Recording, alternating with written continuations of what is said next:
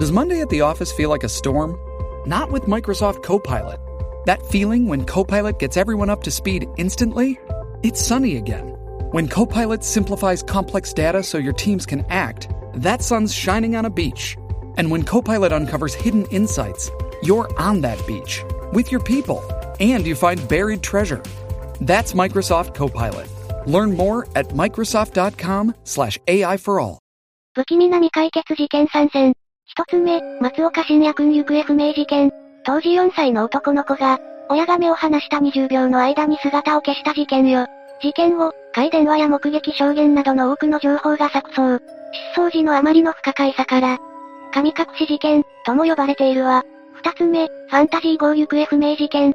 風船おじさんこと鈴木義和さんが、ゴンドラに乗って行方不明になった事件よ。琵琶湖畔を飛び立ち、その二日後には連絡が取れなくなったの。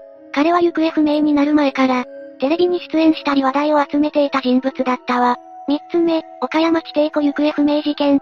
岡山県にある、姫坂かなち穴、の地底湖で、大学生が行方不明になった事件よ。